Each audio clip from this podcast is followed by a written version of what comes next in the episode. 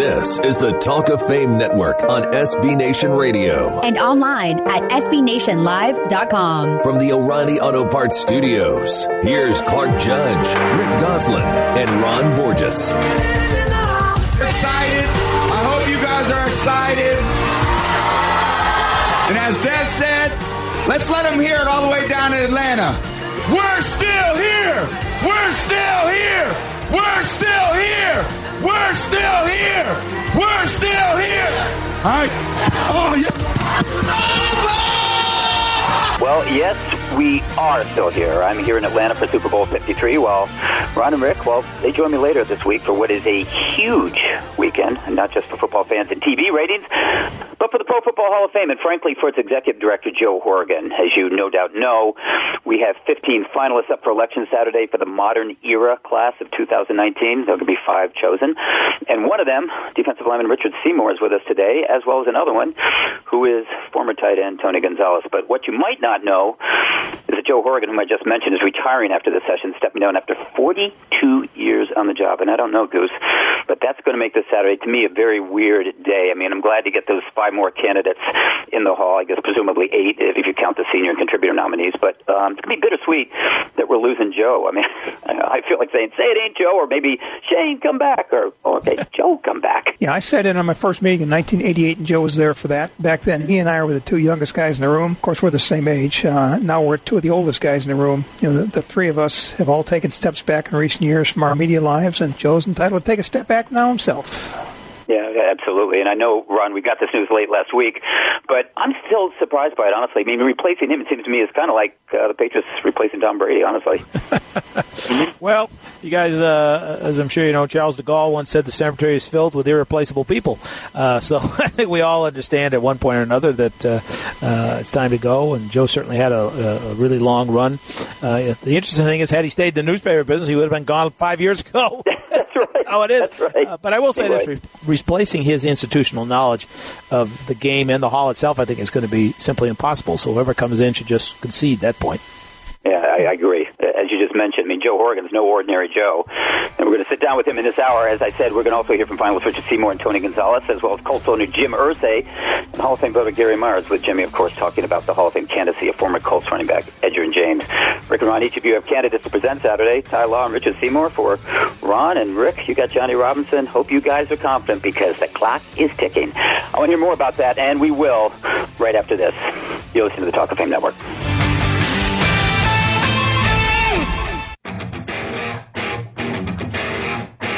This is the Talk of Fame Network on SB Nation Radio.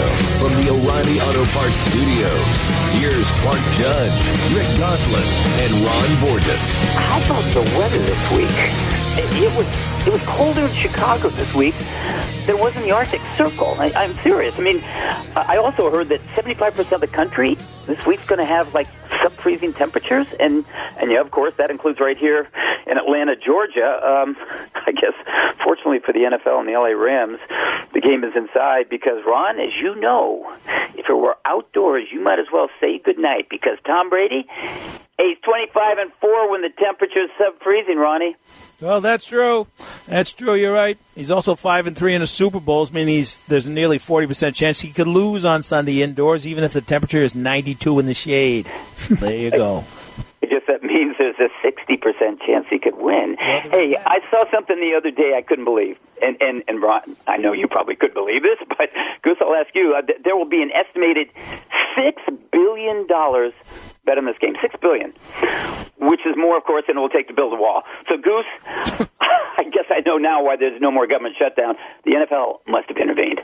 Well, Clark, the only way to tell for sure would be to check out the front lawn of the White House, see if it's littered with yellow penalty flags, and go down to the Capitol building and see if its hallways are littered with yellow flags as well. And then just hope it doesn't go to replay. exactly. Well, speaking of betting, um, I also saw that uh, there's so many people betting on the Patriots that uh, where they opened as a one point underdog, they're now a two and a half point favorite. Ron, you on that bandwagon? Uh, no, I'm on the neutrality uh, uh, train. Actually, Uh, What? That's what, that's what I've been trained to do. That's uh, neutrality. I'm I'm like Switzerland.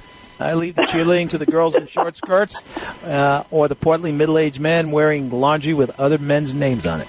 I thought you were more like Germany, not Switzerland.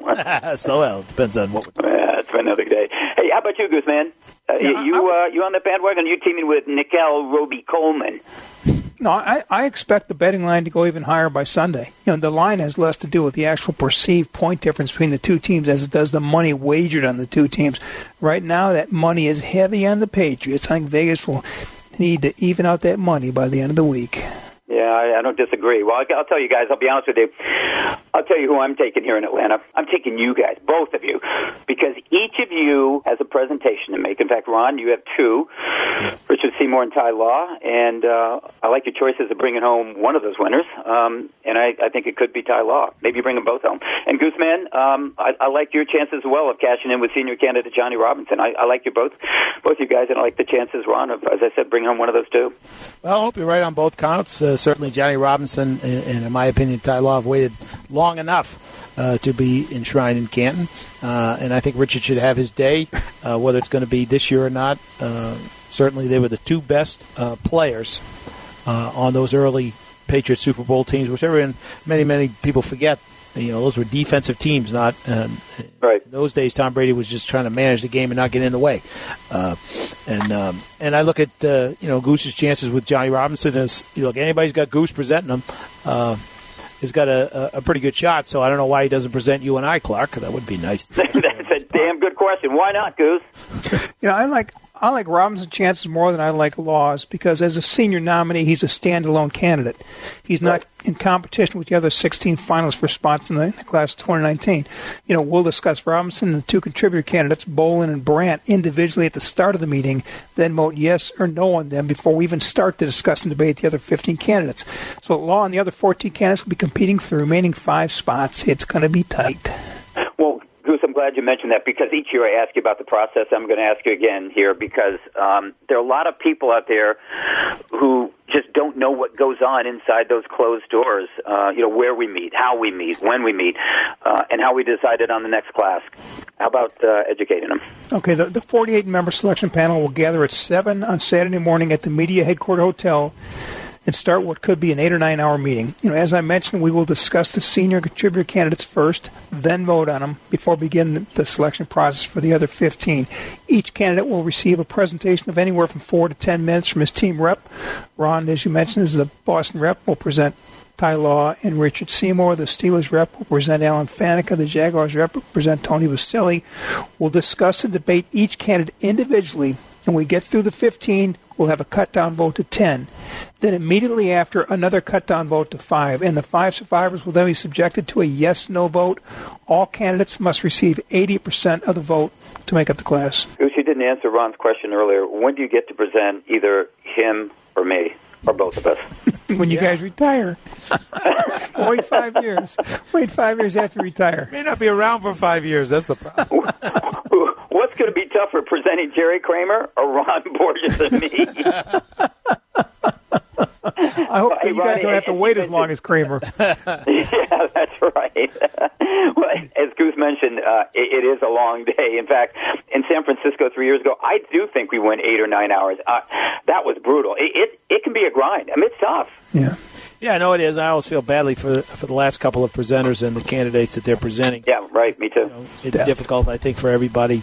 Uh, you know, you've heard 15, 16 presentations at that point. In some cases, you've heard new information. In other cases, you're, heard, you're hearing, you know, the third or fourth or fifth time about a particular guy. So I think it's tough. Um, uh, you know, on everybody at, at the end. Uh, so you you know you really whenever I have to present something, I look at the list. I'm hoping I'm not right at the start because then everybody forgets what you said, uh, but not way in the back when no one cares what you said. Yeah, right. Sort of like to be in the middle. Yeah, well, you know what? You've, you've got to love it when they're those slam dunk candidates, basically because there's little or no discussion. I mean, three years ago, remember, it was Brett Favre. Pete Dougherty stood up and said, Brett Favre. And then he sat down, and that was it. There was no discussion. I think it took six seconds. Um, this time we have Ed Reed. But, but the guy who presents him, Scott of Baltimore, I've talked to him before, and he told me that he's going to make a short presentation, so at least he is going to present him. Um, but it's going to be short. He said two or three minutes. I, I hope so because, Goose, what more can you say about Ed Reed other than next? Let me say this. The worst thing a presenter can do is assume he has a first ballot candidate say his name, and then sit down. I'm waiting for the day when the committee says, "Whoa, wait a second, we're not done with your guy yet." with all the hype these days over first ballot candidates, I think that day is going to come sooner rather than later. I can only hope. Goose, when's that day going to come when you say Ron Borges and sit down? yeah, he'll say, Ron Borges, do what the hell you want, guys. Okay, listen, behind Ed Reed, we got Tony Gonzalez. He's going to be on the show coming up. Uh, he's the next most likely guy to make it. And I think most of our li- listeners believe he, too, is a slam dunk, which he might be. Ron, do you have any doubt about that? Well, you know, when you say doubt, you know, that always sort of makes you people in they jump out and say, well, you know, he belongs in the Hall of Fame, and, that, and that's not it. Right. Uh, but um, if we were going to, if we, if, if, you and I were running a team, the three of us, we owned a team, we were playing in the Super Bowl on Sunday, and I said we got to pick from Tony Gonzalez, John Mackey, or Kellen Winslow to play tight end for us. Is it a slam dunk that you'd take Tony Gonzalez? Uh, I, am not sure it is, and if it isn't, then he can wait uh, because yeah. it should be a slam dunk. And there's no shame in it not being a slam dunk. Uh, some of the greatest players I've ever seen, and you guys have ever seen, uh, had to wait three times, four times, five times. I mean, Night Train Lane was four times. Goose was throwing rocks. He was just like eight years old at that time. He was hitchhiking the Canton and throwing rocks at the voters. well, I'm glad you mentioned those guys. Ron, because the, the thing that gets me is it took John Mackey 15 years to get in. Right. Took Ditka 12, Kellen 3. But the assumption is that Tony Gonzalez makes it on his first try. And, and he probably does. Let's be honest, he probably does. But, Goose, as you mentioned, you can never really be sure at that position, can you? Yeah, John Mackey changed the game at his position, turning tight ends into downfield targets. The next guy who changed the game was Kellen Winslow, who made receiving ability more valuable at the position than blocking ability. Now, Winslow waited three years to get in. Mackey, of course, waited 15. Gonzalez excelled at what he did, catching passes, but I don't think he revolutionized the position like Mackey and Winslow. So let's we'll see how it plays out. Hey, Gooseman, one other question. We had two wide receivers and two linebackers go in last year all in the same class. And we had two running backs going the year before. Can you see two cornerbacks making it this time? We've got Ty Law, who's up, as Ron mentioned, and we have Champ Bailey as well. Yeah, I think Ron may need two corners to get uh, Law in, I, but I think that'll be a stretch. I, I think that, that log jam at offensive line is going to have to be addressed. I'm sure that's going to come up several times in the room. Boy, it's if, if Ron pulls this off, he's a first ballot Hall of Famer. all I got to do Ron is, all I got to do is stick the truth. The truth will set him free, and should put his ass in camp. in our eyes, Ron, you are a first ballot Hall of Famer. Anyway, let's take a break, guys. When we return, it's more on the class of 2019 with Hall of Fame voter Gary Myers. You're listening to the Talk of Fame Network.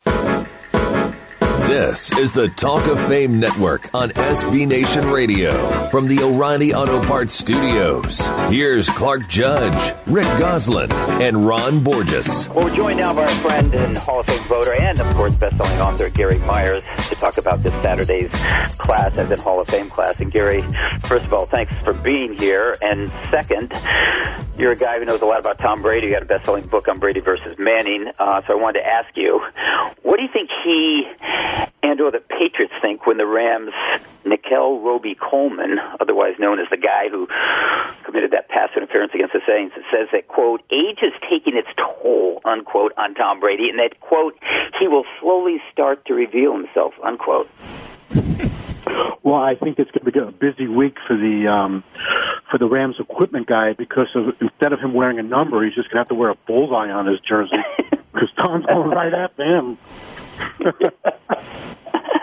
well, okay. That, we'll wait on that till Sunday. But to, let's get to the topic du jour, and that's not Tom Brady. Super Bowl 53. It's the yeah. Hall of Fame vote the day before. Now, you're going to present former Jets and Titans center Kevin Mawae, who's been a top 10 finalist the past two years. But he's part of a gridlock of four offensive linemen trying to make a move forward, trying to make a move into Canton. Uh, question for you. What can you say now that you didn't say, let's say, a year ago that can push Kevin across the finish line? Um, I thought he was a very strong candidate, and what's new right now is I still think he's a very strong candidate. Um, I'm just what my strategy on Saturday because there are three other offensive linemen who are obviously Hall of Fame worthy. I have to find a way to, to separate him from the other three without being critical of the other three obviously, because there's not much to criticize there. And I'm just going to point out that he plays a position that um, has been undervalued somewhat. uh, in the Hall of Fame that he was as good in this era uh, as anybody. Uh, his the closest comparison is Dermontti Dawson, and we know how great he was, um, and and how he revolutionized somewhat the center position by becoming a pulling center because he was so athletic. Um, I've come up with you know it's hard to come up with statistics for offensive linemen, but I think I've come up with a, a bunch, you know, just to point out how successful his teams have been, whether he was in Seattle, New York, or Tennessee, how successful they were running the ball, and um, and Curtis Martin calling him the second quarterback on the field, and saying he wouldn't be in the Hall of Fame without Kevin. So I'm just going to point those things out, and you know I think that he came really close the last two years. We, we never given a total, but he finished somewhere between number six and, and number ten, and I think it was towards the top of that list. And maybe this is year that uh, he can get pushed over the top. Gary, how optimistic are you? Well, Goose, um, as long as I have your support in trying to support Kevin, and knowing the weight of, of your your opinion, um, then I'd be really optimistic. I don't know. Pass out my state your case. There you go. I'll say that again. Just pass out my state your case I did on him, wrote on him. Okay. um, yeah, I guess I'll, I'll do that. Um, yeah, no, I think I'm optimistic this year because, um, you know, we have three first time guys who are all going to get major consideration. I think that Tony Gonzalez and Ed Reed are locks.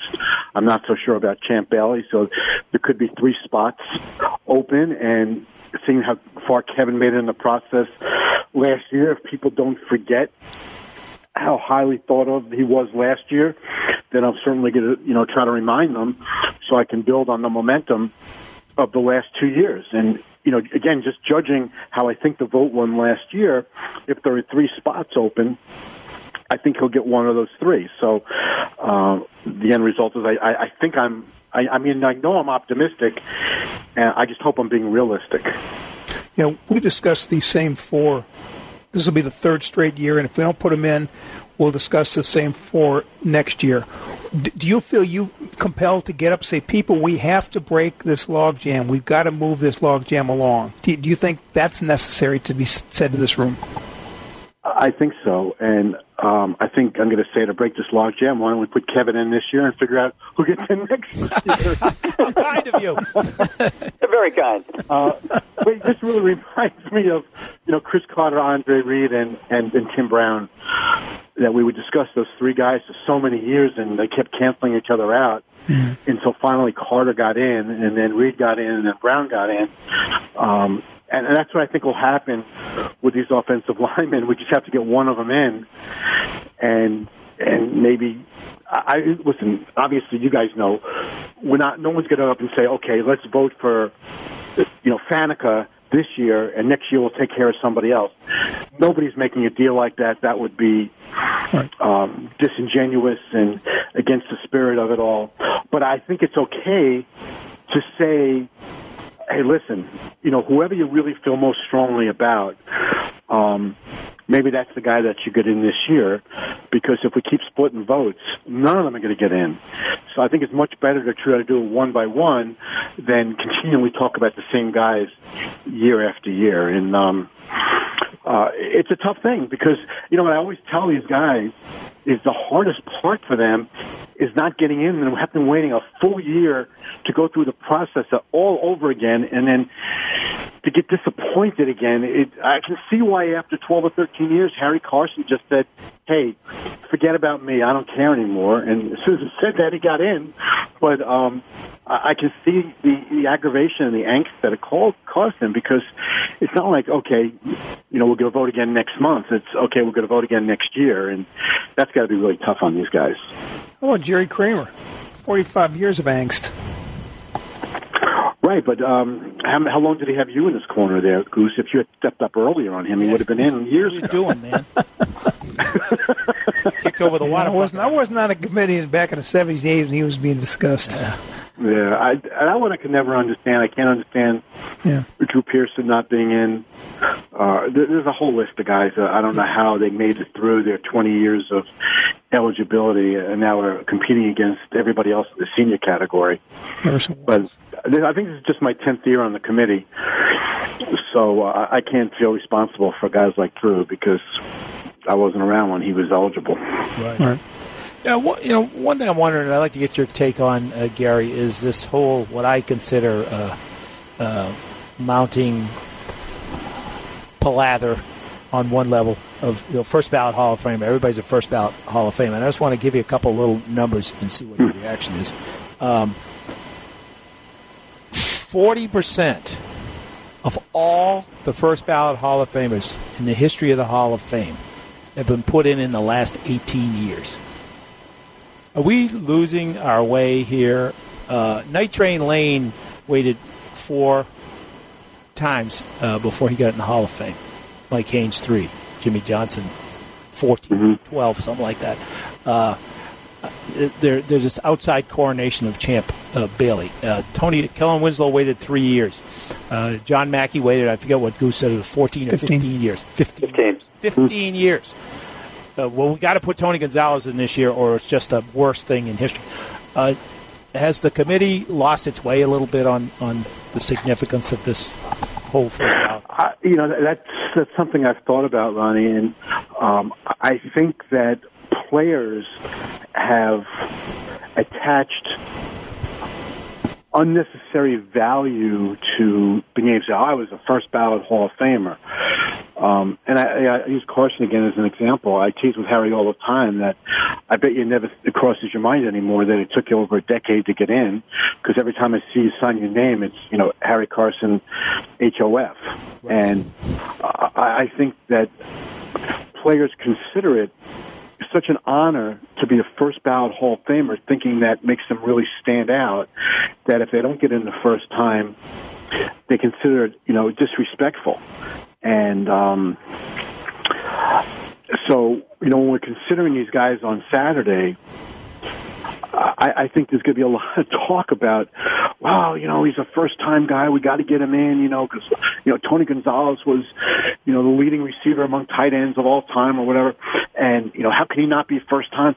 Well, I mean, the world is not going to come to an end if, and they're not going to shut the doors of in Canton, and they're certainly not going to stop that renovation project they're doing if Tony Gonzalez doesn't make it the first time around. Right. Um, when there's some other guys, and I always tell people, if we, if we put the 15 names on the wall and threw darts, and whatever five names we came up with, they got in, we'd be doing okay because all 15 people deserve to be in the Hall of Fame. Right. Right. And so whether it happens the first time or the third time or the fourth time or whatever, I, I just think that we need to pick the five guys who are most deserving. You know, forgetting about any honor that might go with with being the first time, uh, and just pick the five people who are most deserving. And that's like the thing. And Ron, I, I know you're going to speak about this on Saturday, even though we haven't talked about it between us. But uh, someone's got to tell me why Champ Bailey should go in before Ty Law. Yeah, somebody's going to tell me. just too. because now Champ Bailey's the first year, yeah, he's got to go in. You know, Right. I don't agree with that. Right. Well, I'm going to snow you guys under with. I'm going to. Uh, Goose has a little idea what I'm what I'm doing. I'm going to make it pretty damn difficult for people to do that. They may still do it, but they're going to have to swallow hard to do it because if the Hall of Fame is about a production, and one guy has more production in every single area that there is that that you market by, except for being prom queen, which is what I consider Pro Bowl, then if we if we don't put that guy in first, then we don't know what we're doing, in my opinion. And uh, uh, you know, and, and I don't. I, I'm saying it in Ty's situation here, but I say it for a lot of other guys. And Goose and I have been on that senior committee for a long time, and we see the ravages of what happens when people get knocked out of the, out of line. Because what ends up happening is Drew Pearson all of a sudden is in the senior pool. How'd that happen? Well, it happened because people kept pushing other people ahead of them. Yep. And that's what we got to Yeah, that's right. Hey, Gary, we got to run. Yeah. Uh, but thanks so much Okay. for the time, and I'll see you in Atlanta. Maybe we'll take an Uber together from the airport. But anyway, I'll see you in Atlanta. It would be an honor to share an Uber with you. there you go. Thanks, Gary. Uh. See you, Gary. Hey, here. That was Hall of Fame voter Gary Myers. Up next is Hall of Fame finalist Tony Gonzalez. He's not sharing an Uber with us. This is the Talk of Fame Network.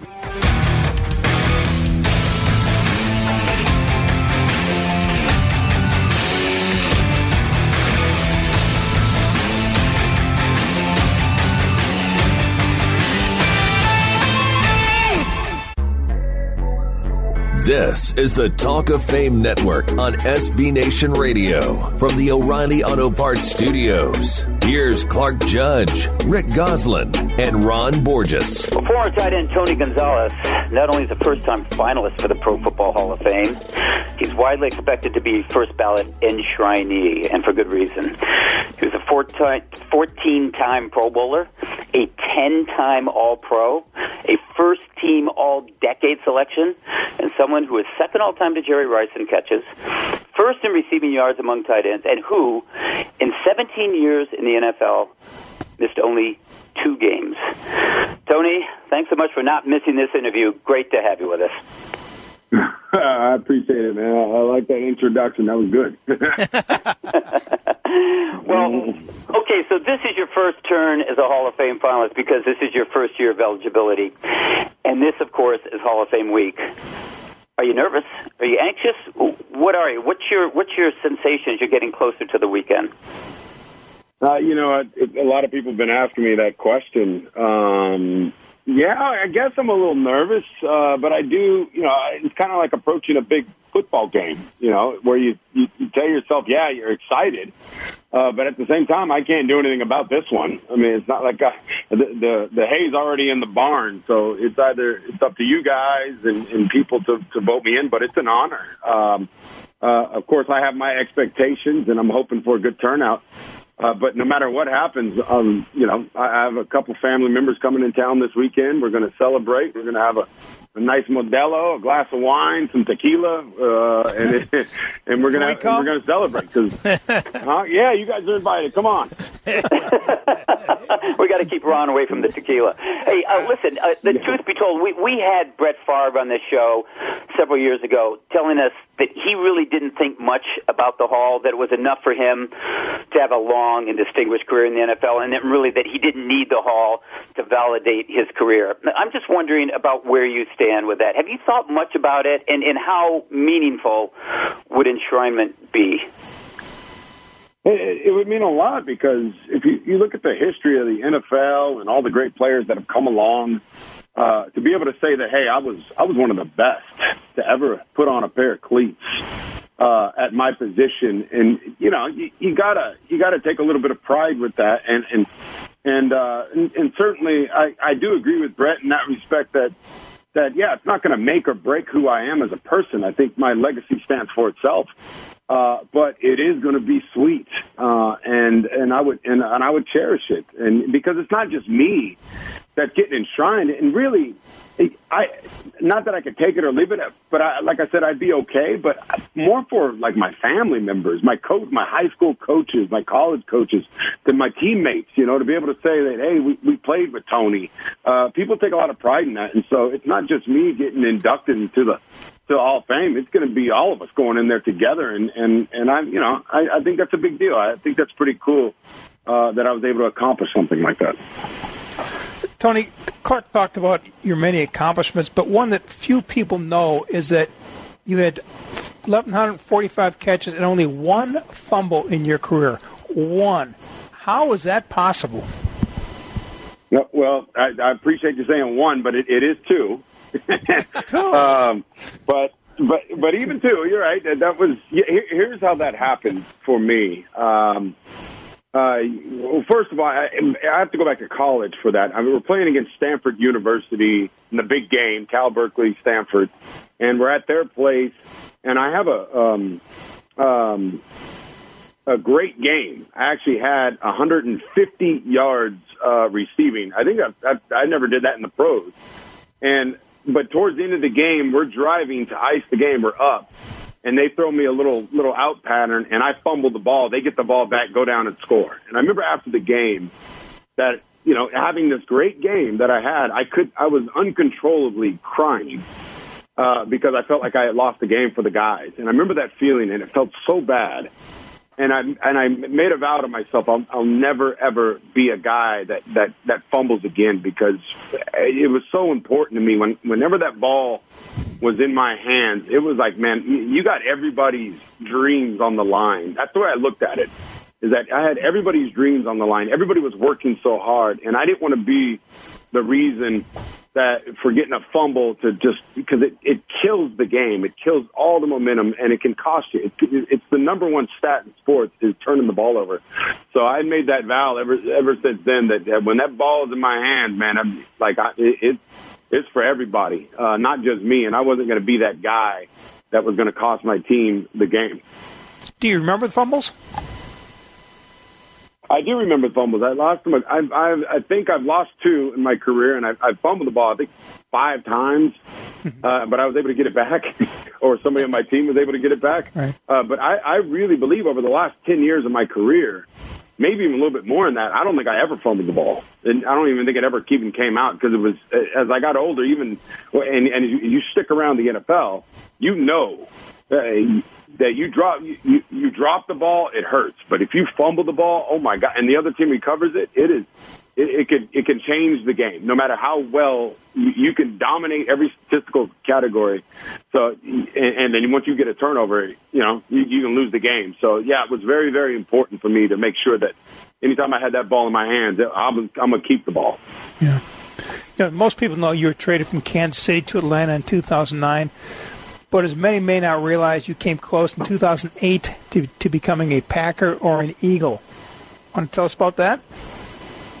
Yeah, well, it was it was kind of the the same reason that I asked for a trade um, when when when I finally did get traded. I mean, I had a couple years left on my contract, but I was I was really trying to get out of Kansas City, not because I didn't love it. It's just because I felt like you know I'm getting towards the end of my career, and and you know the window's closing, and I knew the team that we had in Kansas City.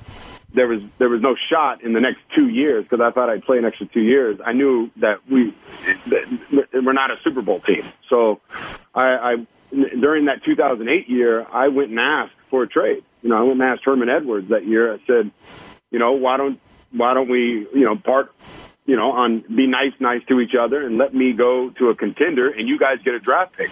You know, that way we both win, and then you know we'll say that we all loved our time together, but it's time to move on. And you know, they they didn't they didn't grant me that wish, obviously. Uh, but I do remember that after you know the trade deadline went down, and and uh, I thought I thought for sure I was getting out of there. In fact. Uh, Carl Peterson told me that I was going to to be traded, but that didn't happen. So I had to come back and face my teammates that year. Uh, and I remember I went to, to Coach Herm and I said, "Hey, you mind getting all these coaches out of the room? I want to talk to my teammates one on one." And uh, and I stood up in front of them and said, "Look, I know there's some because I was at this time there was stuff being written in the media that I, had, I was kind of abandoning the team, and you know, and I was getting some flack in the media uh, by players, uh, uh, players that have played before. Uh, Mike Ditka, I think, was one of them. Not Mike Ditka. Uh, yeah, Mike Ditka was. Um, and I so I had to address my teammates, and I stood up there in front of them, and I told them flat out, "Look, I'm not giving up on you guys." Uh, uh, and I told them everything that I had just told you, my reasons for wanting to get out of there. Uh, but I am fully dedicated to this team, and it was a big growing experience uh, for me, uh, growth spurt for me. And I went out there and probably had that was probably, you know, my best season that I've ever played in the NFL. Uh, I think it was first team All Pro that year, uh, and, and we didn't win too many games, but I pl- I brought it every single game, uh, and a big part of that, not because I, I think I always brought it, but I had extra incentive that day that year because I wanted to make sure my teammates knew that for sure I wasn't trying to abandon ship by any means. I was just trying to trying to win a Super Bowl, trying to, and that's that's all you could ever want. That's why you play the game. Mm-hmm. Now, as you probably heard uh, this week down in uh, uh, Atlanta, there's going to be a talking John Madden bronze bus in Atlanta, you know, using artificial intelligence, and he's going to be able to talk. Uh, when the day comes that, that that you have the bronze ballot wherever the Super Bowl is, and it's talking, uh, what will it say? Beat Stanford? well, that only happened one time for me. Uh, beat Stanford. Well, what would it say? Jeez, what would it say? Uh, uh, God, it would say. I, I hope it would say a lot because. Uh, it's hard to sum up things in one time. You know what? If, if you're talking football, I would I always tell these people be fearless out there on the field. Stop caring about what people think, and never. You can't be afraid to let go of who you've been um, on a football field or in life. And that's that's what I always prided myself on. Every year, no matter what the circumstance was, I could be first team All Pro, but I was sure hell trying to get better the next year uh, and, and always pushing the envelope. And I look at guys around the league and I see Tom Brady. He's certainly an example of something like that. Peyton Manning, always trying to get better. You can never really uh, say, "Hey, I'm uh, I, I made it." I, I never really crossed my mind as, "Oh, I, I've arrived and it's over." It, it was always it's time to keep going and and uh, yeah, I was good this year, but let's see how good I can be next year. Uh, and I think that's the other part is have fun. Um, my second year in the league, I've told this story before. I led the league in dropped passes my second year in the NFL, and it was the best damn thing that ever happened to me. And it wasn't because I wasn't trying or wasn't working hard enough. I think I was I was working just as hard throughout the rest of my career, but I just wasn't having as much fun. Uh, I stopped going out. I stopped I really stopped drinking. Uh, not not that I'm alcoholic like that, but I, I stopped going out. I was young and single. I, I I I wasn't having that much fun, and I was taking things way too seriously. So once I dropped the ball, I would let it just destroy me instead of just saying, "Hell, I'll catch the next one." Um, and I've really learned a lot about that. Is that you got to be loose to play this game. You got to be loose in life. You got to be loose on television. You got to. It, it doesn't matter what it is that you're doing you got if you're not having fun, it ain't worth it. And so uh, I hope the bus can say something like that. Kick back, have a couple drinks, go out if you feel like going out, uh, but take care of business. You got to lock in and lock out. Play hard, work hard, play hard, uh, and good things will happen. Hey, Tony, earlier I had asked you about how meaningful the hall would be to you, but I want to ask you sort of another question on that subject, and that's how meaningful would it be to you to be a first ballot choice? Because we had John Mackey was a he got in his 15th year of eligibility, Ditka in his 12th year, Kellen Winslow, who you mentioned in his third year. But it seems like today people make a real big deal about first ballot Hall of Famer. To me, if you're Hall of Famer, you're Hall of Famer. I don't care whether you're first ballot or, or you're in the 10th year. Is that a big deal to you? Um, yeah, yeah. You know what? I'd be lying to you if I told you it wasn't. Um, and if it doesn't happen, it's not going to happen. But at the same time, if it does happen to be considered a first ballot, that means, I mean, there was no question. you know, that means it was it was like, hey, this is this, this guy. He's he, he's unquestionably one of the, the the best ever players. Not only is he one of the best ever players position, it's a no brainer that you put him in right away. Uh, so yeah, there is a little bit of uh, um, uh, at least for me. I don't think it makes me any better than anybody else. Uh, but it certainly does feel good. I think anybody's lying to you if they tell you, "Hey, you know, look at To." you guys know how that goes. He was like, "I'm not a first ballot. I'm out of here." Be a little, yeah. you know, you can go, you can go baby on that. But, um, but you know, if it doesn't happen, obviously I'll still be okay. But yeah, I take a little pride in that. If, if I'm first ballot, that that that's special. That is really special. Well, Tony, thanks so much for the time. This has been special spending time with you, and, and we'll see you in Atlanta this week. Uh, all right, guys. Thank you. Thanks for having me. Thanks, me. Tony. You got it. That was Hall of Fame finalist Tony Gonzalez. Up next, it's a two-minute drill. You're listening to the Talk of Fame Network. This is the Talk of Fame Network on SB Nation Radio from the O'Reilly Auto Parts Studios. Here's Clark Judge, Rick Gosselin, and Ron Borges. Well, we're almost at halftime, so let's hear it, John Perry. That's two minute warning. Yeah, John's getting warmed up for his next gig. That'll be Super Bowl 53. Ron, you have the two-minute drill. Let's get started. Gronk says he doesn't know if, Super, if the Super Bowl will be his last game. Do you? Patriots win, it'd be a good time for Gronk, Brady, and Belichick all to depart the premises. No better way to go out. Yes, I do, Ron, because he told me he was auditioning for your job.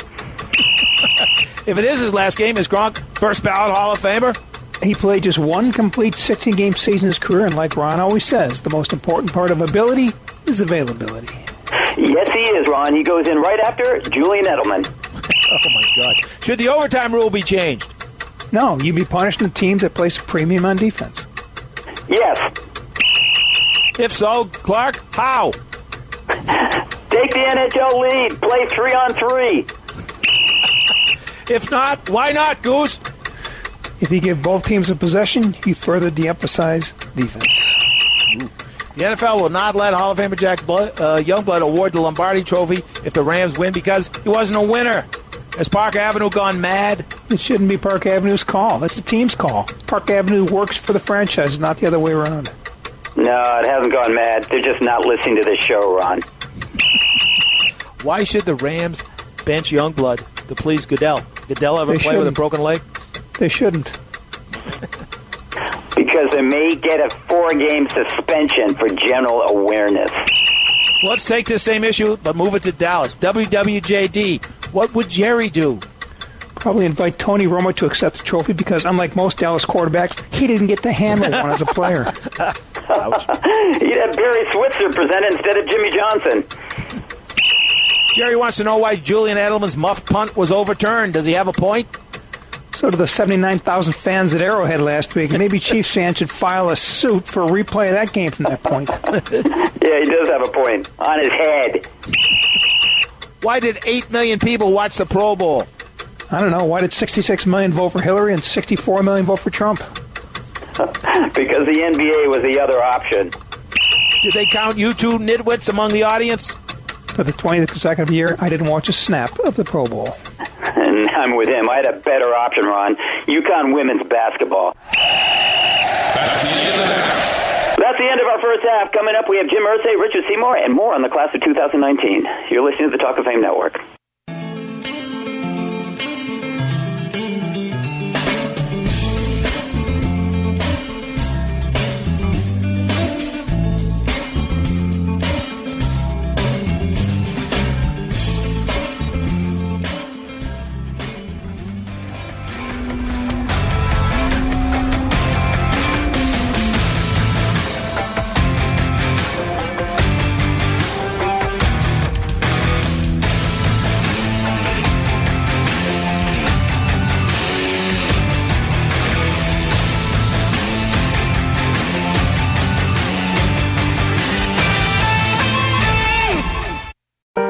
This is the Talk of Fame Network on SB Nation Radio. And online at SBNationLive.com. From the O'Reilly Auto Parts Studios, here's Clark Judge, Rick Gosselin, and Ron Borges. Welcome back to hour number two of the Talk of Fame Network. Where in the next 60 minutes we'll visit with Colts owner Jim Irsay and Hall of Fame finalist Richard Seymour and hear what's on Ron Borges' mind in his latest Borges or Bogus Screed. Yes, Ron, I said Screed. I don't know what you're going to say then, but I'm sure you didn't miss this one, Ron, and I'm sure you have a lot to say about it. But researchers at Boston University this week announced that former Falcons linebacker Tommy Nobis, that would be Mr. Falcon, who passed away in 2017, he suffered from the most severe form of CTE. And Ron, without hearing you, my guess is you're not surprised.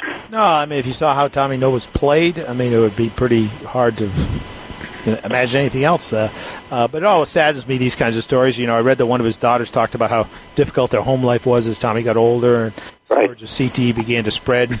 She told a story about how her mom would check with him every day on his way into work and on his way home to see what his mood was. That's pretty sad. And frankly, uh, football success is not worth that price. Yeah, I couldn't agree more. And, and Goose, I'm wondering, with a game in Atlanta this weekend where Tommy spent his career, does, does that story start the CTE bus rolling again? I mean, it seemed to be a topic A for a while around the NFL until, of course, it, it wasn't. Mm-hmm. That changes? Well, it's, it seems to be more of a story in the years Paul Tagliabue was on the ballot, which he's not this year. You know, bottom line, football is a violent sport. There are going to be concussions. I I do think the the sport is working to minimize them. One other Nobis question here, Ron.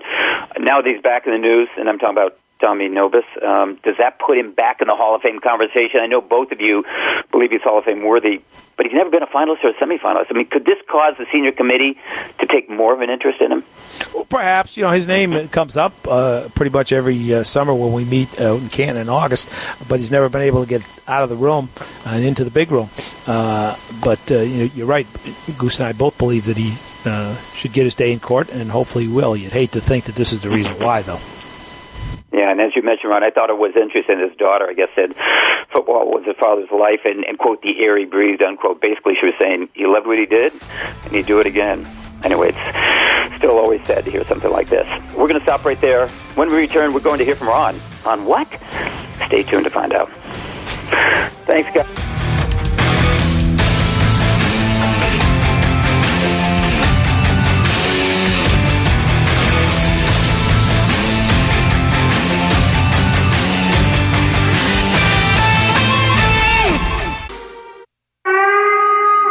This is the Talk of Fame Network on SB Nation Radio from the O'Reilly Auto Parts Studios. Here's Clark Judge, Rick Gosselin, and Ron Borges. Well, as you know, this weekend is Super Bowl Sunday well, duh, and Selection Saturday, and the two collide. Um, how, you ask? Well, it's a good question.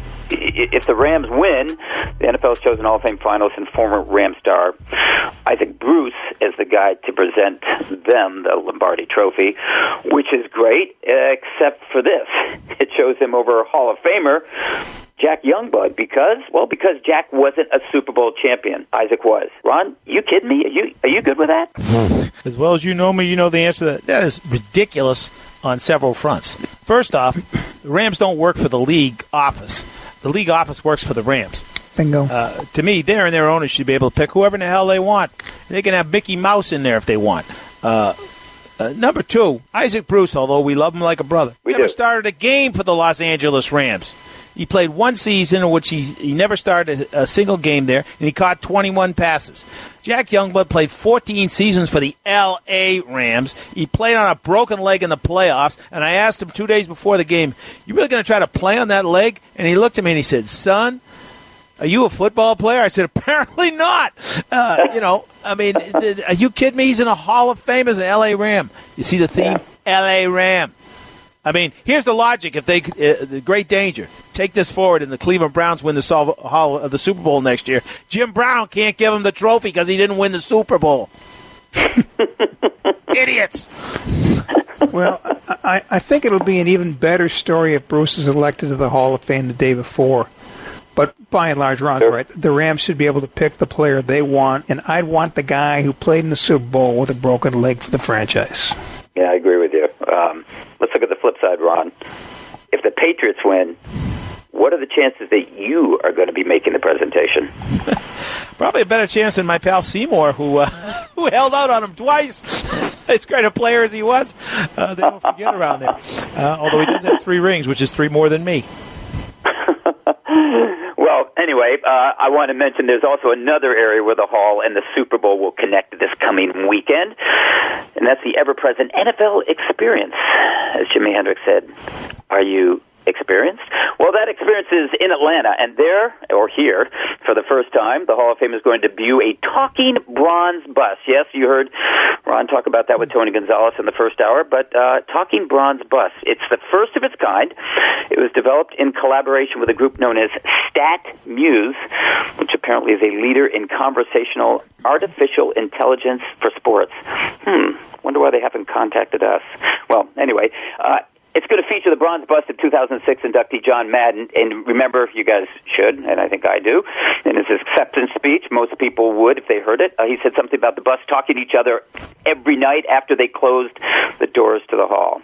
Well, now you don't have to wait on Ken or the night to talk to John Madden because Goose, he's going to be there in all his bronze glory, maybe even talking about turduckens. If you can mic up one, you can mic them up them all. And I'd love to hear what those other 317 Hall of Fame busts have to say to the bust of Terrell Owens. yeah, I do. Pretty uh, uh, you, you know, actually, you know, if, if I'm talking to uh, John Madden's artificial intelligence, I want to ask him one thing. How many bottles of Maalox did he actually drink in the locker room after Raider games and on team flights? Because the last couple of years, he was consuming Maalox the way most guys drink Coca Cola. Yeah, didn't like those flights. Hated him. Unbelievable. Hated them. Hey, uh, Ron, Yes. the Goose Man, as you know, he's in the hall. He's already in the hall, 2004. What do you think he'd say if they had a talking goose bust?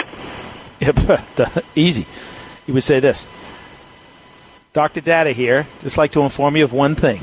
The Spartans of East Lansing would have crushed the Spartans of Sparta. No, I'd say we need more defensive players in this room. and, less instant replay in the game. yeah, that's right. Be right on both. Hey, uh, spoiler alert, guys. By the way, look for that when the Super Bowl returns to Dallas. I don't know when that's going to be, Goose, but maybe when you don't have another ice storm. Um, Okay, speaking of bus, let's get back to the, the, the group that's in line for five of them this week and for the modern era. We've heard from Tony Gonzalez, we heard of in the uh, the first segment, in the first hour, and we're going to hear from Richard Seymour a little bit later. But I mentioned Ike Bruce when we started this segment, and, and I wish we could hear from him, but he's not here. Um, we are, and he's the only wide receiver up for the Hall. And frankly, I'll be honest with you, I think his chances are slim. Again, I mean, he's been a finalist twice before, and, and neither time did he make the first cut to ten. But I, want to ask you, and I'll, I'll start with you, Goose. Why? I mean, um, why aren't selectors more interested in him? He had the numbers. He won a Super Bowl. He made the game-winning catch, and and he was as as he pointed out on our program a couple years ago, last year, I guess it was. He wasn't divisive. He was the MVP of the Rams, and later he's the MVP of the 49ers. What's missing from his candidacy other than the 80% of the votes? He's right. He wasn't a diva. He didn't scream, pull imaginary penalty flags out of his back pocket, and spend days upon days thinking up touchdown celebrations.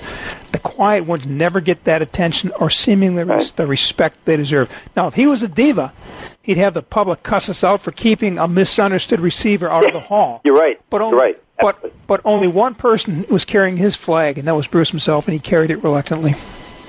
Yeah, no, I think that's right. I think uh, uh,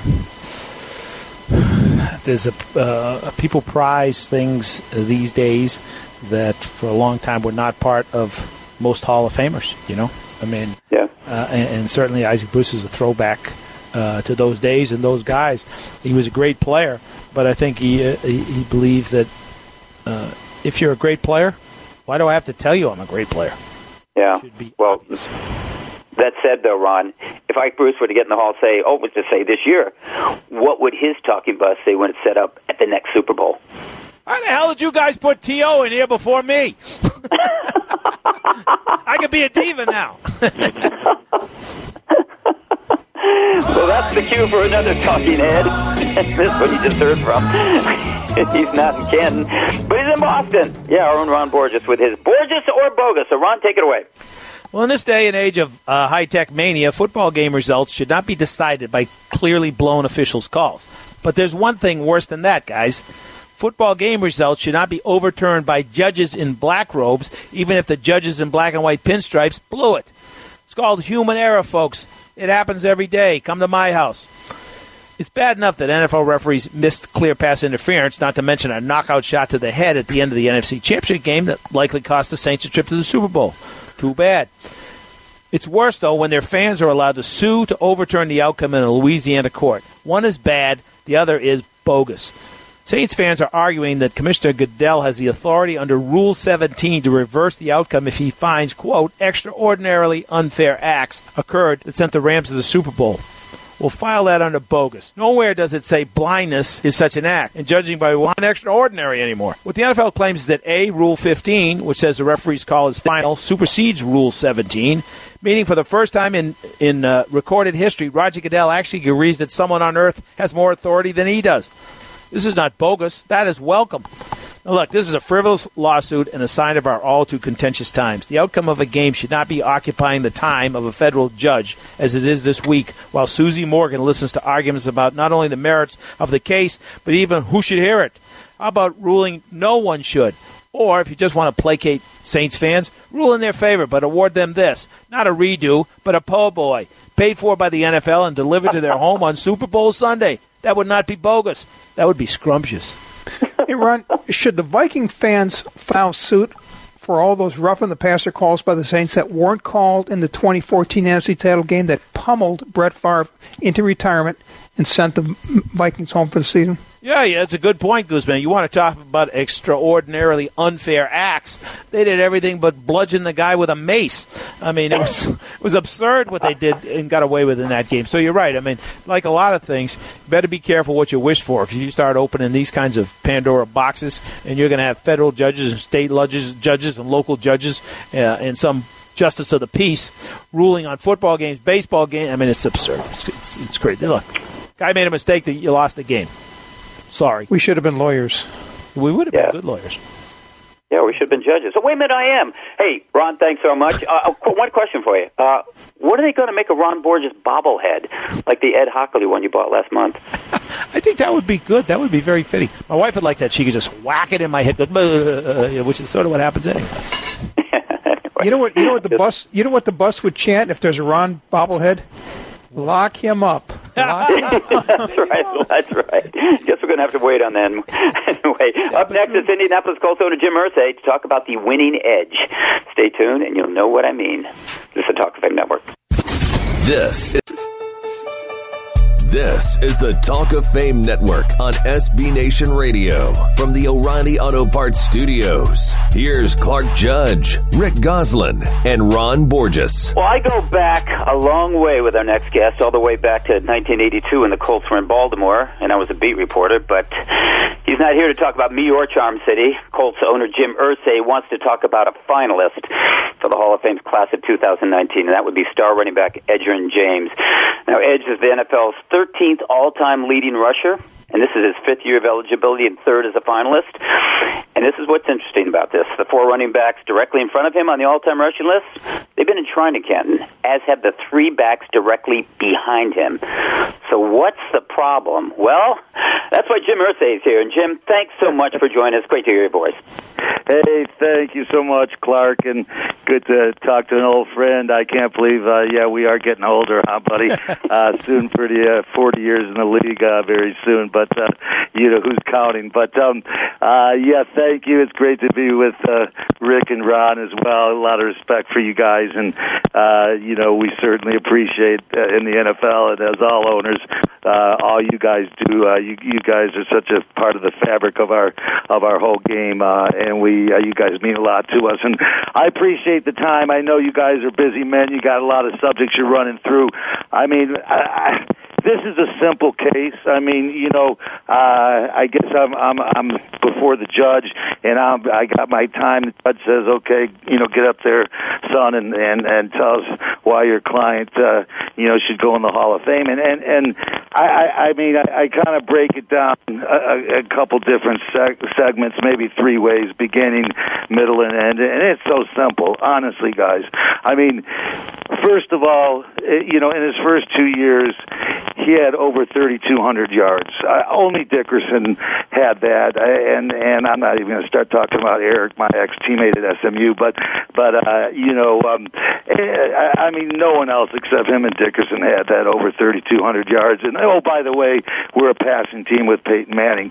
Um, you know, uh, he, you know, you get to the middle of his career. I mean, after that, you know, uh, uh, you know, five seasons over a thousand yards, two seasons over fifteen hundred yards, two seasons over fifteen hundred yards, and and that's just in the middle, you know, of his his career. You know, he goes on and he goes on, and and when it's all said and done, uh, oh by the way, you know, you know, he has five thousand yards more than Terrell Davis, Terrell Davis. I mean, it, it is such an open and shut case. I obviously got a passionate uh, advocate here um, with my dear friend Edgerrin James.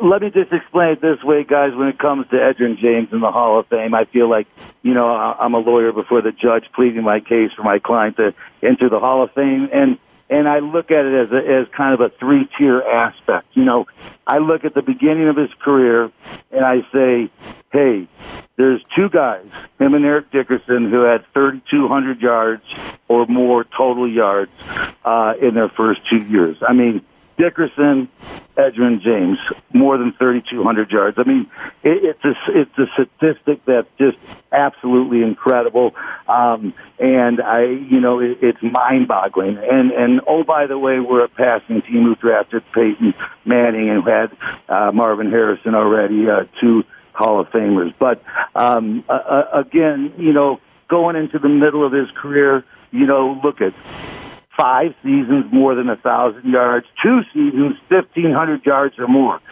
Two, and this is in the middle of his career, a lot of hits and everything else. Two seasons, fifteen hundred yards or more out of that, out of that five thousand five thousand yard plus season. Um, you know, in a row, five seasons, uh, a thousand yards or more on the ground, and again, you know, when you come to the end of his career and you look at things like, you know, saying, hey, Edgerrin James had 5,000 yards more than Terrell Davis. I mean, who was a great back. I'm talking 5,000 yards more rushing yards. I mean, absolutely incredible. To me, this is a, a shut and closed case. Look at, he's the only guy an owner gave a Super Bowl ring to who didn't play in that game. Why did I give him the ring? And why will I never give anyone else a ring like that? Because it, that's how special he was to our team. You ask anyone in our organization, you ask Peyton Manning, who is the most valuable Colt when he came to the franchise, it was Edgerrin James. You ask Bill Polian, you ask anyone. He was the machine that drove what you saw. I promise you. I was there and I can tell you that. And guess what, guys? I'm not even going to mention his knee injury because I don't have to. I don't have to. You know what? Major, major knee injury. No need, no need to even talk about it. When, when, it's great to hear the, the passion you have for for Edge, uh, uh, Jim. And I'm just wondering, when you think of him, is there a specific play or a game that immediately comes to mind that you remember? Like, wow, what a play that was, or what a day that was. Uh, it, there are. I mean, I wish I could limit it to one. You know, first of all, both him and Peyton did something that was just completely remarkable, but not it should be expected. I guess their first play in, in a preseason game goes for a touchdown. You know, we hand it to Edgerrin. There's a lot of anticipation. What does he do? He rips it off for like a 37 to 40 yard touchdown run. First time he touches the ball in the NFL. You know, another play down the sidelines, you know, just, you know, 35 yard uh, bomb from Peyton, you know, uh, tiptoe catch in the end zone. I mean, this, this is a big, strong running back who is that type, that, that athletic. But see, I was there, you know, Rick and, and, and Ron and Clark, when things happen like this. We're in the locker room before a playoff game, and a young player says, Boy, we got to win this game and get that bigger check. Um, we got to get the winner's check. And Edge grabbed him by the collar and put him up against the locker and said, Son, this isn't about money. This is about greatness, and this is about the ring. And don't you ever forget it. And I mean, that's the type of leader he was. And, you know, trust me, he was a man of few words, but no one was more respected in that locker room than Edgerrin James. And he absolutely, unequivocally, if he's not a Hall of Famer, then no one is. I, I mean, I, I can't speak I mean, there's other Colts. I know you guys will be reviewing as the years pass by, you know, and and um, you know, and and and and they should be talked about, um, and they will be talked about. But to me, this one is a clear cut one. It's just got to be a matter of when, not if. I mean, he has to be in. I mean, he just absolutely does. I know what he meant to the horseshoe. I know he was the one, you know, who absolutely, you know, made us who we were in Indianapolis and put that shine back on the horseshoe, you know, for many, many decades now going forward. And, and, and a great man he is. Hey, Jim, I want to go back to the 1999 draft when you took him with the fourth overall pick, and you took him ahead of Heisman Trophy winner Ricky Williams. What were yeah. your discussions then with Bill Polian before that pick? Well, I tell you, I was saying, Bill, you know, Ditka's willing to give us his whole draft. You know, are you sure we don't want to take it? And and he didn't bat an eyelash. He said, Jim, trust me, I'm sure. You know, and and uh, uh, you know, I you know, obviously, Bill and I go back almost you know, well, 40 years basically, and as as uh, competitors, and then eventually him working for me. But you know, uh, Bill, uh, you know, is as good as they get, and he, you know, boy, did he have a beat on Edger And I mean, it was it was a beat on this guy, and and it was a typical, you know, make sure there's a lot of smoke screens and doesn't don't anyone dare mention his name to anyone type of thing, um, and that sort of thing. But but man, I, I tell you you know the the mood was that that look at this guy is clearly the pick. He can do it all. You know he'll you know unselfishly block and just knock the hell out of a linebacker. You know he'll catch the football as good as anyone out of the backfield. And not only can he run inside, he can run outside. I mean you know, if you have any questions about Edgerrin, just put on our Seattle game uh, in 2000 and, um, you know, over 200 yards on the ground. Uh, um, you know, would have had even more before we pulled him. Uh, and he, he, he was just something that, that's so special and, and, um, and is a special man. Uh, um, and I mean, you have to remember guys like Edgerrin made so many guys around him better. And he was the one that settled Peyton into being Peyton. He was the one. I mean, with with him in the backfield, everything changed for Peyton. That's the reason in '99, you know, Edgerrin wasn't. He's just like Nelson this year and Leonard for us. He was an All-Pro as a rookie, which only guys like Gale Sayers and Dick Butkus do those sort of things. Hey, Jimmy, thanks so much for joining us. We got to run, but uh, best of luck with Edge reaching Canton. One of these days, I want to talk to you about Todd Rundgren getting into the Hall of Fame, but that's for another day. you got it, guys. Well, uh, thanks for uh, letting me uh, uh, chirp with you, uh, gentlemen, and, and uh, you know I'll probably see you around Atlanta. Yes, you sir. will. You will. Thanks, Jim. Thanks, Jim. Okay, Thanks, Jim. guys. Thank you. That was Cold Cylinder Jim Irsay. Up next, it's Hall of Fame finalist Richard Seymour. You're listening to the Talk of Fame Network.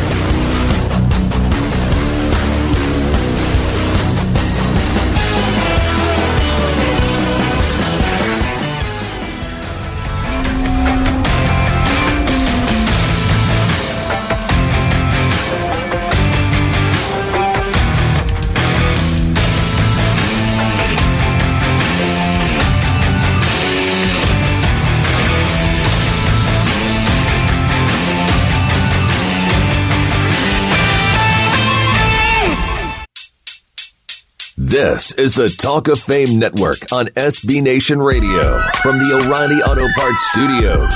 Here's Clark Judge, Rick Gosselin, and Ron Borges. Our next guest isn't making his first visit to the Talk of Fame Network. I, I think we've had him on twice before. Well, anyway, he makes his first visit as a finalist for the Pro Football Hall of Fame's class of 2019 this weekend when the selection committee meets the day before Super Bowl 53 in Atlanta.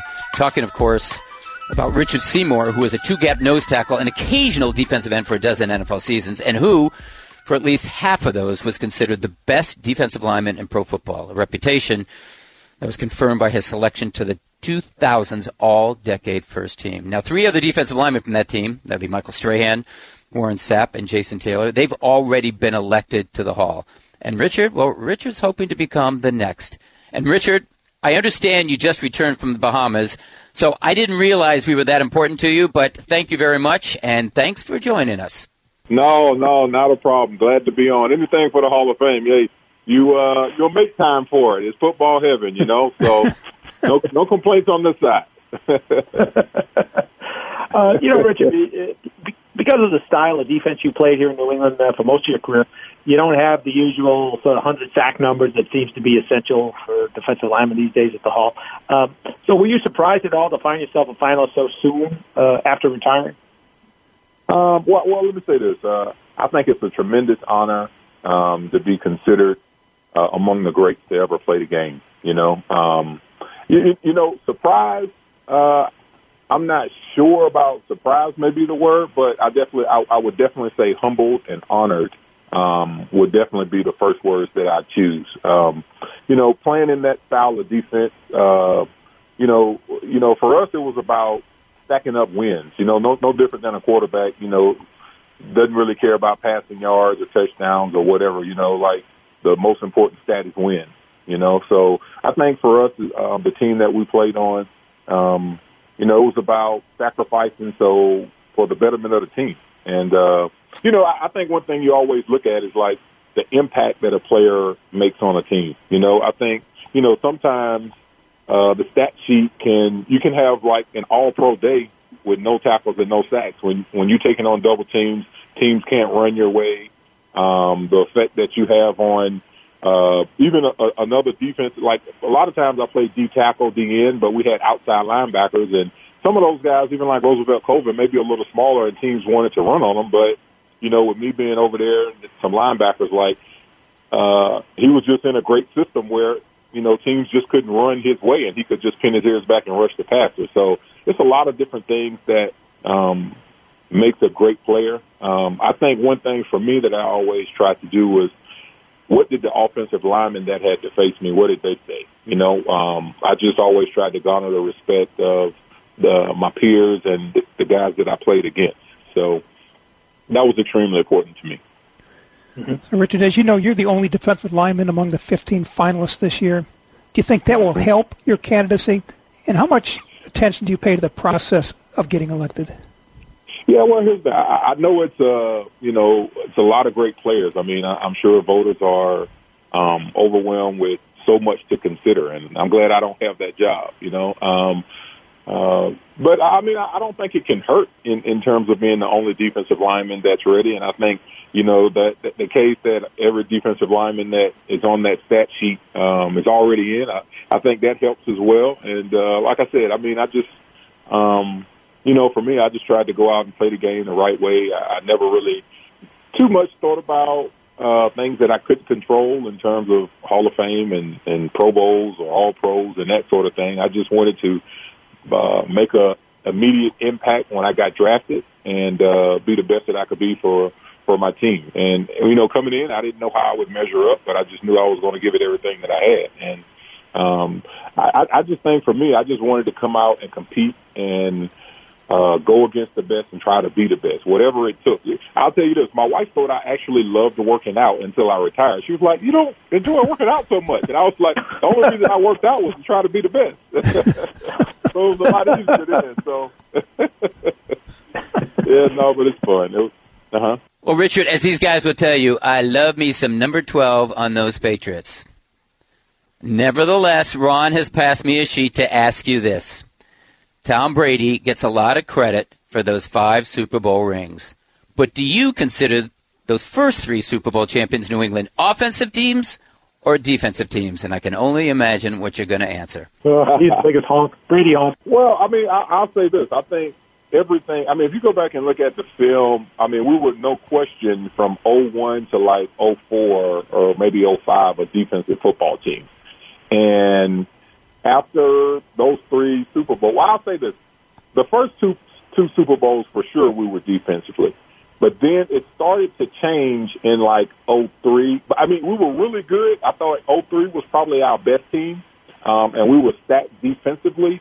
Um, but I thought offensively, uh, it actually they picked up their level of play to where we were uh, defensively, and then you just saw where Tom Brady just took over um, that offense and the command that he had on offense and um, the ability to play big in big moments and big games is, you know, really, I think, um, you know, the trademark of a really Hall of Fame quarterback and a great player. And, you know, he had that ability.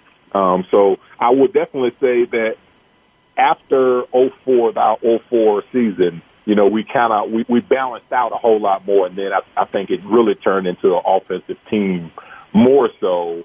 Um, really like that 07 season, even though we were still really really good on defense. But I thought that's where the shift happened. But earlier before that, I mean, because you could have made a case that I think that maybe that third Super Bowl, Mike Vrabel deserved to be the MVP of the Super Bowl, and you know with the offensive touchdowns, several sacks, turnovers, and pressure on the quarterback, and you know. uh and you know, so I, that, that's just, that's the way I stand on it. But you know, I, I, like I said, I just think it was a great compliment. And then you add the fact that we were, um, you know, had the best coach in football. Um, you know, you, I, I think it takes a lot, and we just had all of the recipe at the right time to, you know, offensive, defensively, and also special teams. Well coach, Um, we stayed hungry. You know, it was a family-like atmosphere. So, you know, there's a lot of great things going in our in our favor. Well, you definitely know, of course, Richard. Uh, you know, if he gets, if you get in before he does, he's never going to speak to either one of us again. You know that. Lorenzo, we're nine and a half minutes into this interview. Are you tired yet?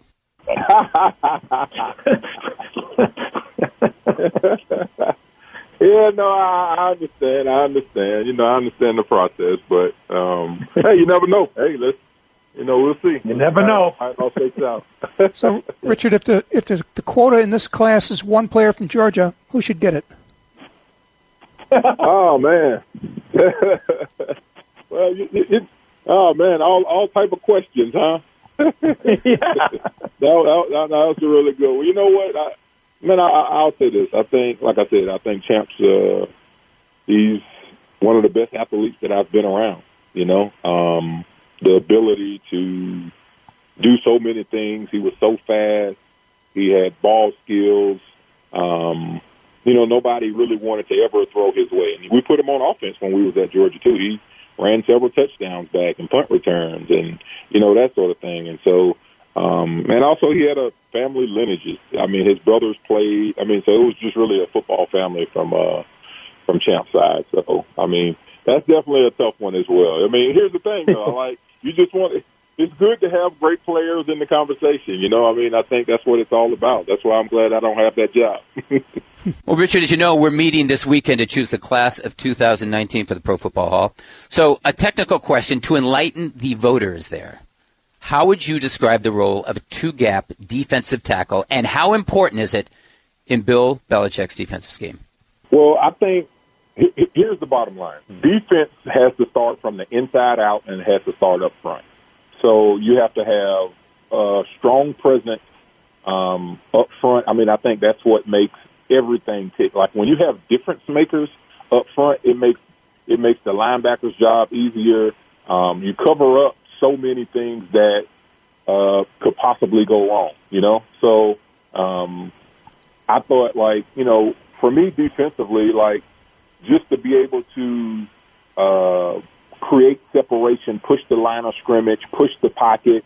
Um, and it's, like I said, I mean, sacks are great. Sacks are great numbers, but if you can push the pocket and get the quarterback off the spot, make him throw bad throws or errant throws, have to focus in, uh, you know, two defense, two offensive linemen on you, the tight end or whatever, or having a running back come up and chip. I, I just think it makes everyone else's job that much easier.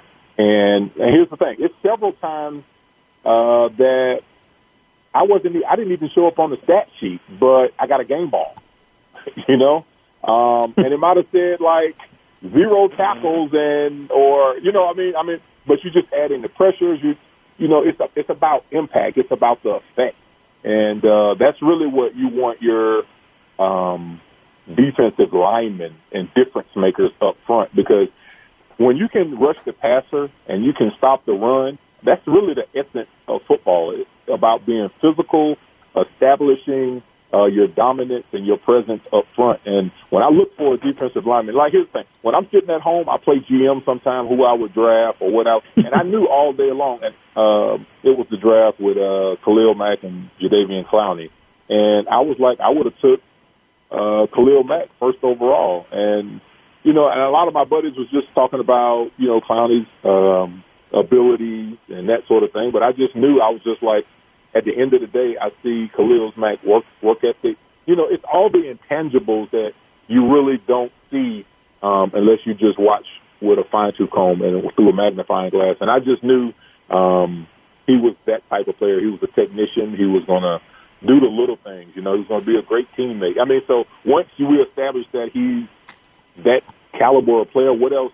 What are the other intangibles that he brings to the team? Is he nasty? Does he bring a, a fierce attitude? Does he want to be the best? Is his desire to be the best? Like, does he want to compete? You know what I mean? Like, I, in my opinion, I really think defensive linemen have to be the tone setters uh, up front, and you have to be well conditioned because you have to rush the passer, and you also have to be able to stop the run. Well, that's if you want to be elite. I mean, some guys are just run stoppers, or some guys are just pure pass rushers. But in order to be the best, in my opinion, I think you have to be able to do it all in terms of rush the passer, um, run to the football, uh, get your hands up, batted balls, all of those things. And then also, when you add into it, well, I always said that I prided myself of never coming off the field regardless of the defense. Like, I didn't want to come off the field when Coach Belichick had like the Rabbits group where they had just like one or two defensive linemen, everybody else linebackers, goal line situations, all the passing, nickel, dime, all the coverages, our base defenses. I said, you know what? I want to be the guy that they say, I don't care what package we create, we can't have 93 off the field. you know, so um, and then you know, not only just in New England, but then going out and playing in a 4-3 in Oakland and still making consecutive Pro Bowls in a 4-3 system where I could just get upfield and create havoc. So um, even though I'll say our offense didn't give us much help when in Oakland because we stayed on the field forever and that sort of thing, but it was just the perfect scenario. And uh, you know, like I said, I just really uh, you know blessed and had a really blessed career for sure.